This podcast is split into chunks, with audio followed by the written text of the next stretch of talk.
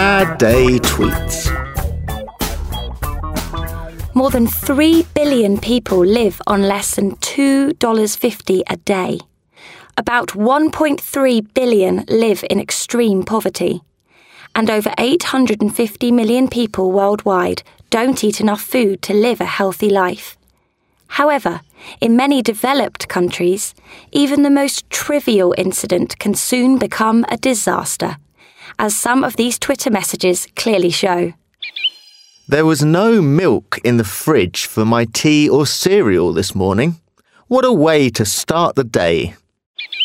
I've just stuffed myself on three packets of chocolate biscuits, and now I can't move. The wallet my wife got me for my birthday is just too small. Any takers? I had far too many Nespressos last night and couldn't sleep. Those Volluto capsules are simply divine. The tailor made silk suit I ordered three months ago won't be ready for the wedding. What a tragedy.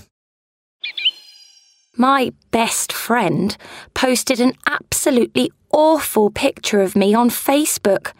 I'm just too ashamed to go out. Pool cover wouldn't open this morning. What a drag. I used some hemp seed oil on my salad last night.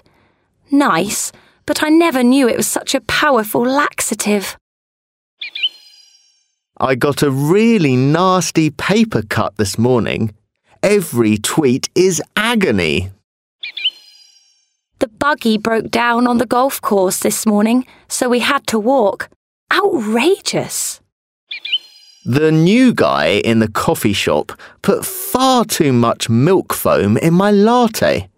Where do they get these idiots from?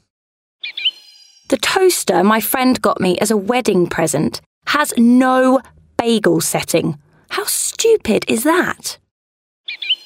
Too much balsamic vinegar in my salad. Ruined. It's good to put a bit of perspective on your life sometimes.